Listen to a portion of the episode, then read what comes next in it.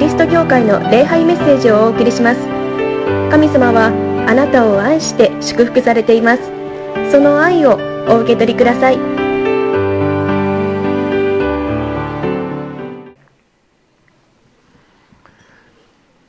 昨日は平野さんたちのですね結婚式をこのところで行うことができました。本当に嬉しい幸いな時でありました。けれどもあの大きなトラブルというか失敗をしてしまったのであります。の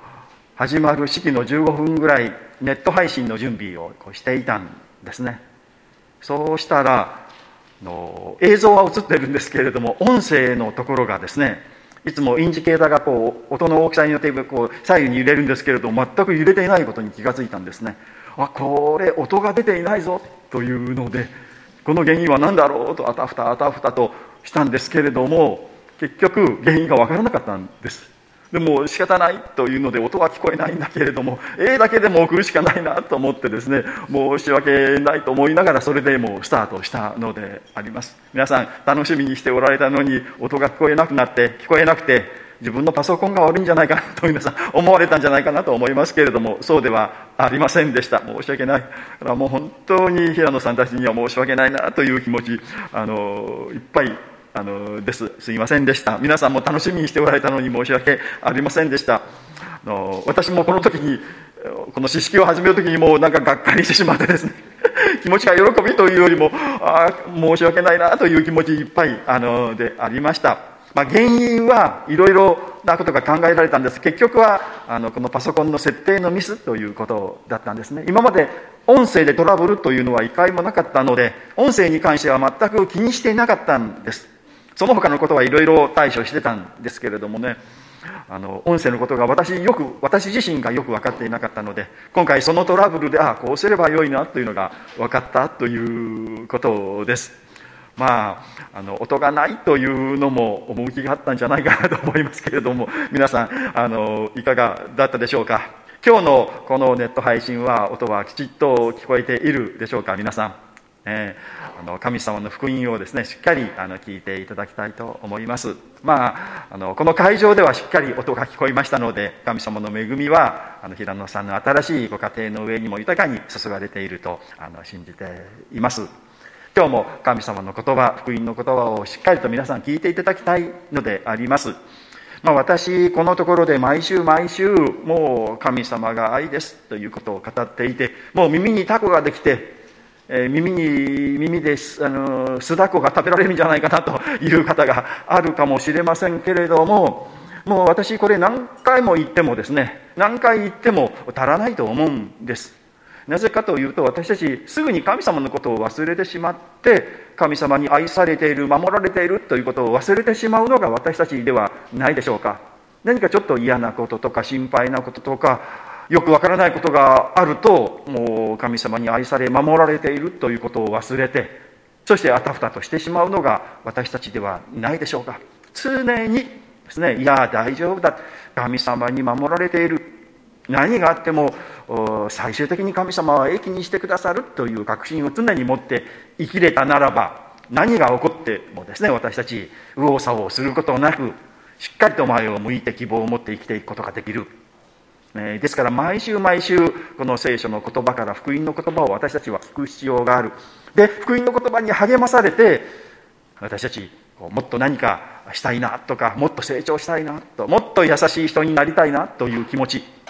それがこう内側から湧き上がってくるのではないでしょうか。今日もしっかりと福音の言葉を聞いていただきたいと思うのであります。今日はイエス様がですね弟子たちの足を洗われたというこの出来事からのお話であります。今日の第一のポイントですね神様が私たちに仕えてくださるお方だということです。これはびっくり仰天する驚くべきことではないでしょうか。神様に私たちが使えるというのが本当ですね。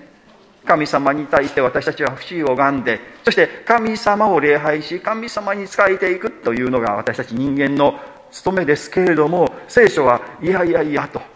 本当は神様が私たちに仕えてくださるんですよということを語っているんです。これびっくりすること驚くべきことではないでしょうか。イエス様がこのところでお弟子の足を洗われたということはそのことを表しています、まあ、考えてみますと神様は私たちにいつも仕えてくださり私たちのために良いことをしてくださっている、まあ、いつも宇宙のことを話しますけれどもこの宇宙が作られた。それは私たちのためですよ。神様宇宙を作ってちょっとここ余ったから人間を住まわせようかなと思って作られたんじゃないんですよね。人間のために私たちのためにこの宇宙を作られた。ちょっと大きすぎませんか？って巨大すぎませんか？と思うんですけれどもいやそうじゃない。この巨大な宇宙を私たちのために作られたの。そしてこの素敵な素晴らしい地球を作ってくださり光を作ってくださり海を作ってくださり水を作ってくださり陸を作ってくださり適度な温度を与えてくださり空気を与えてくださりね、この動物がいて植物がいて魚がいて鳥がいて素晴らしい環境を整えて最後私たち人間が作られたということです。人間は一番最後に作られた。ですからあの全ての動物とか植物は私たちよりも先輩なんですよね。ウイルスも私たちよりも先に作られた先輩なんですよ。私たち一番最後に作られたというのは私たちの登場の舞台を神様が作ってくださり神様スタッフなんですよスタッフ。私たちは登場人物というかキャストですよね。一番最後環境が整ったところにこう出ていって生きているっていう。神様は本当にこの影のスタッフとして縁の下の力持ちとしてこう全てを用意してくださっているんですね。神様が私たちのために仕えてくださり良いことをしてくださり私たちはその舞台の上で安心して生きているということです。神様は私たちに仕えてくださっている驚くべきことではないでしょうか。イエス様がやってこられました。そしてイエス様が言われました。マタイによる福音書20章28節。マタイ2028ですね。人の子が使えられるためではなく使えるためにと言われた人の子というのはイエス様ですね。イエス様は使えられるためではないんだと。私は使えるためにこの世界に来たんだよとイエス様ご自身がはっきりおっしゃっている。イエス様は神様ですから皆さんあの私に従いなさい。私にいろいろ使いなさい。私に贈り物をしなさい。私のために皆さん働きなさい。っていうのが神様であり、まあ、指導者であり上に立つものですね。けれども私はそのために来たんじゃないんだよと。私は皆さんに仕えるために来たんですよとこのところでおっしゃっているんです。反対ですよね。神様が私たちに仕えられる？そんな恐れ多いびっくり仰天するようなこと。いやそれが神なんですよ。神様はもう与えるお方ですよ。私たちに与えて与えて与えて与えて与え尽くすのが神様。まあそういう意味では私たちに仕えて仕えて仕えてもう使い倒されるというのが神様です。すごいことではないでしょうか。神様が私たちに仕えてくださっている。神様が私たちにいいことをしてくださっている。恐れ多いことではないでしょうか。ここでイエス様がお弟子の足を洗われたというのはそれをはっきりくっきりとこう示しているのであります。神様は私たちを愛し私たちのために良いことをいつもしてくださっている。ということを知り喜びましょう。第2のポイント。神様は私たちを清めてくださるお方だということです。イエス様がお弟子の足を洗われた、まあ、その当時もう2000年前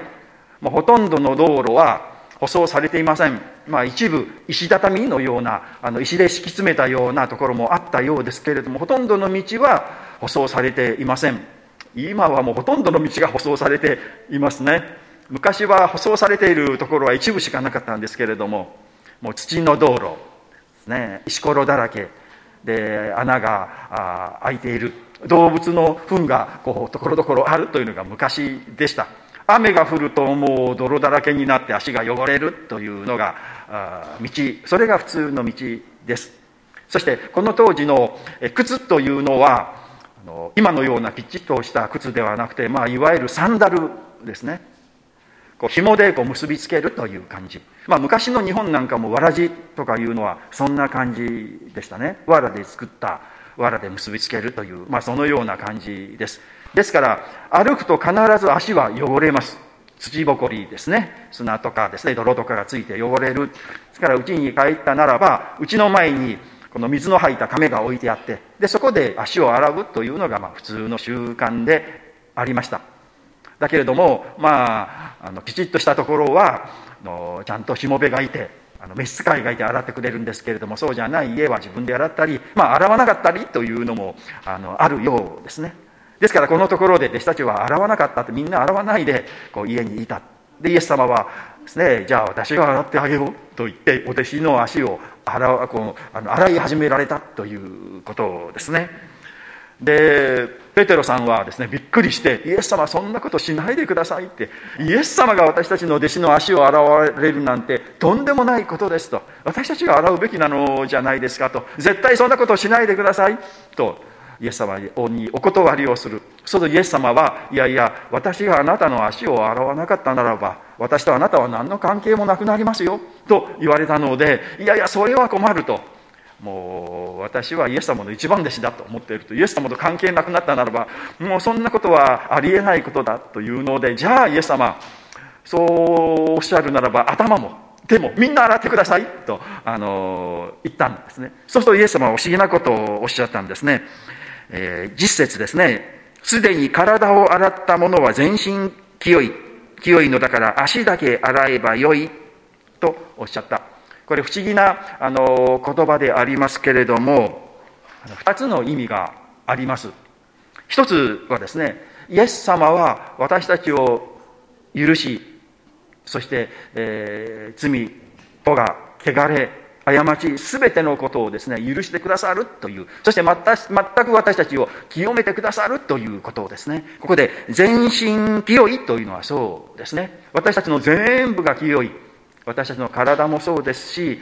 私たちの過去ももう現在も未来もですね私たちの人生そのものが清くなるということですもう罪が全くなく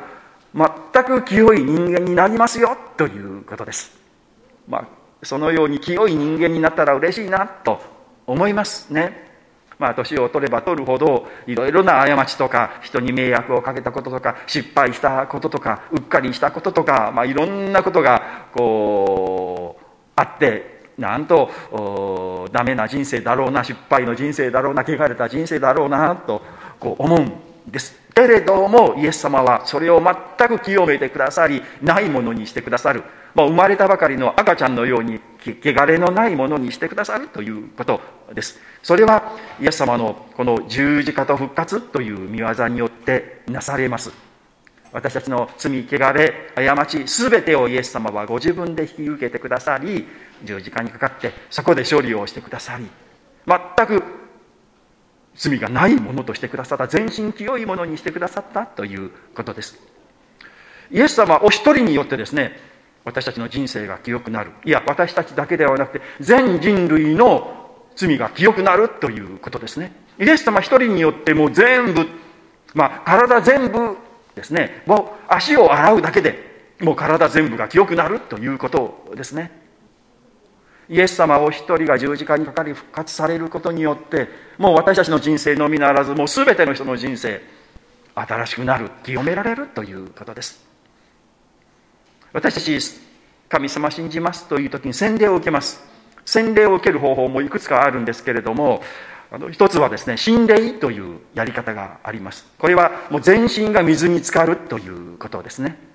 この教会でも何かあのプールじゃないお風呂お風呂の水槽を持ってきてあのその心霊の洗礼式をやったことがあるという過去をですね聞いたことがありますですね。そういう教会ナザレの教会でもいくつかあります。この講談の下がですねあのプールになっていて洗礼式を行いますと言ったら講談をずらしてですね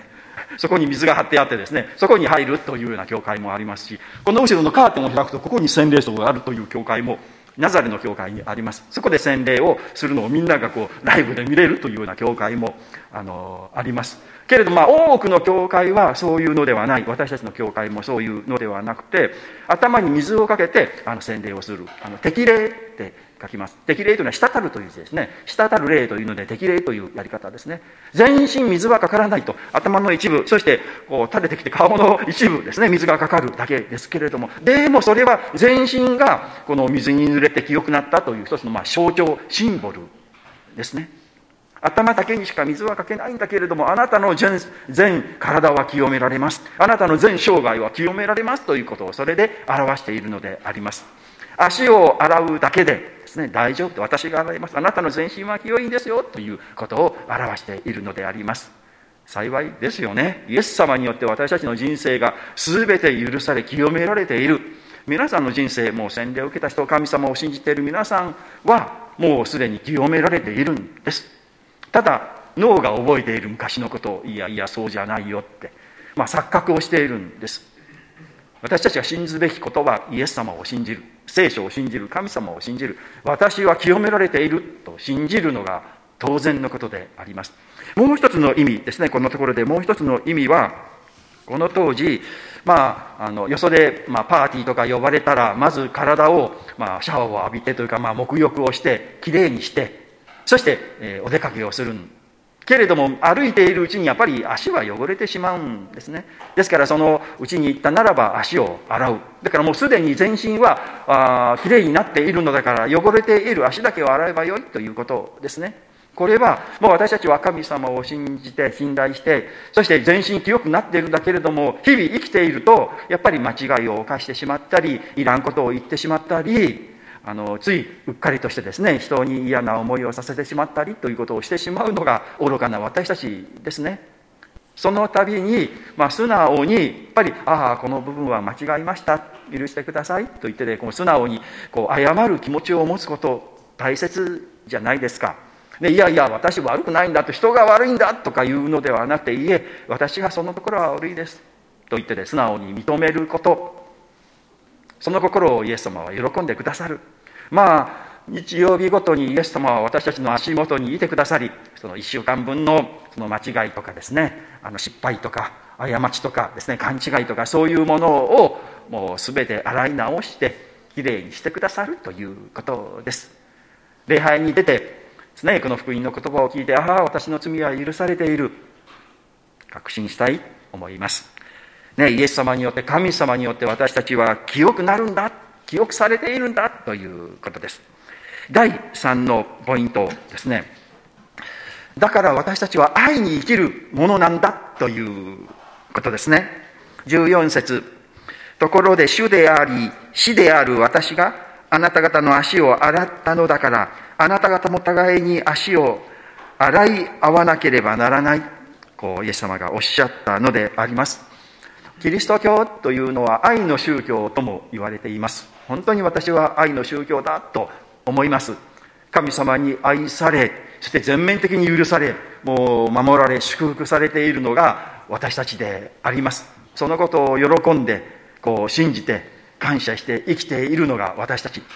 そしてそのようにしてこう喜んで生きていると誰かに親切にしたいとかね。こう優しくしたいってごく自然と思うようになるんです。愛というものはまあそのように広がっていくものでありますし私たち自身もともと私たち自身も愛の存在なんです。なぜかというと私たちは神様に似せられて作られた人間です。神様はご自分に似せて私たち人間を作られた。だから私たちの中には神様の神様的な要素というのはたくさんあるんですね。で、神様の一つはですね、使えるというのが神様ですよね。ですから私たちは、やっぱり誰か人のために働きたいなって、人に良くしてあげたいなって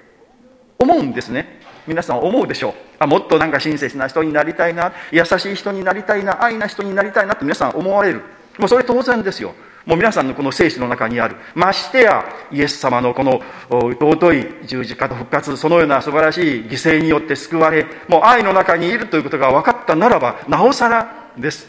誰か人のために働きたい、誰か人の喜ぶことをしたい、困っている人を助けてあげたいって私たちが思うのは当然です。そしてそのことをすると、喜んでくださるんですよね。ありがとうございます。と言って、喜んでくださると、ああ、よかったなって思う。嬉しいなって思う、まあ、これももう私たち当然のことでありそれは神様の喜びに伝わってくる。もうつながってくるものであります。イエス様はそのことを知っていただきたい知ってほしいと思って足を洗われたのであります。まあ、なんか自分だけが楽しい、自分だけが嬉しい、自分だけが美味しいというのも、まあ、嬉しいですけれども、ちょっとなんか寂しいというか、何かちょっと欠けているという感じするのではないでしょうか。自分だけではない喜びはみんなと一緒に喜びたい。で、みんなが喜んでるのを見て喜びももっと大きくなるというのが真実ですね。私たちはそのように生きるように招かれているのであります。この世界本当にもう冷たい世界というかなんかギスギスした世界ではないでしょうかいや神様はこの世界を本当に愛の満ちた世界にしたいと願っておられる人に仕えること。人のために働くこと。というのは本当に嬉しいことであり楽しいことであり人の喜びの顔を見るというのは本当にワクワクすることであります。そのような働きそのような生き方をしようではありませんか。まあ一番もう簡単なことはですね人のためにお祈りをするということは一番誰にもできる簡単なことですね。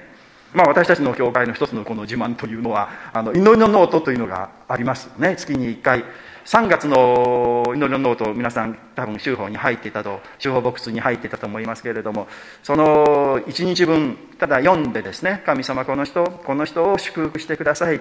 この人の病気です。この人のどうか治してあげてください。一言でもいいですよ。一言だけで。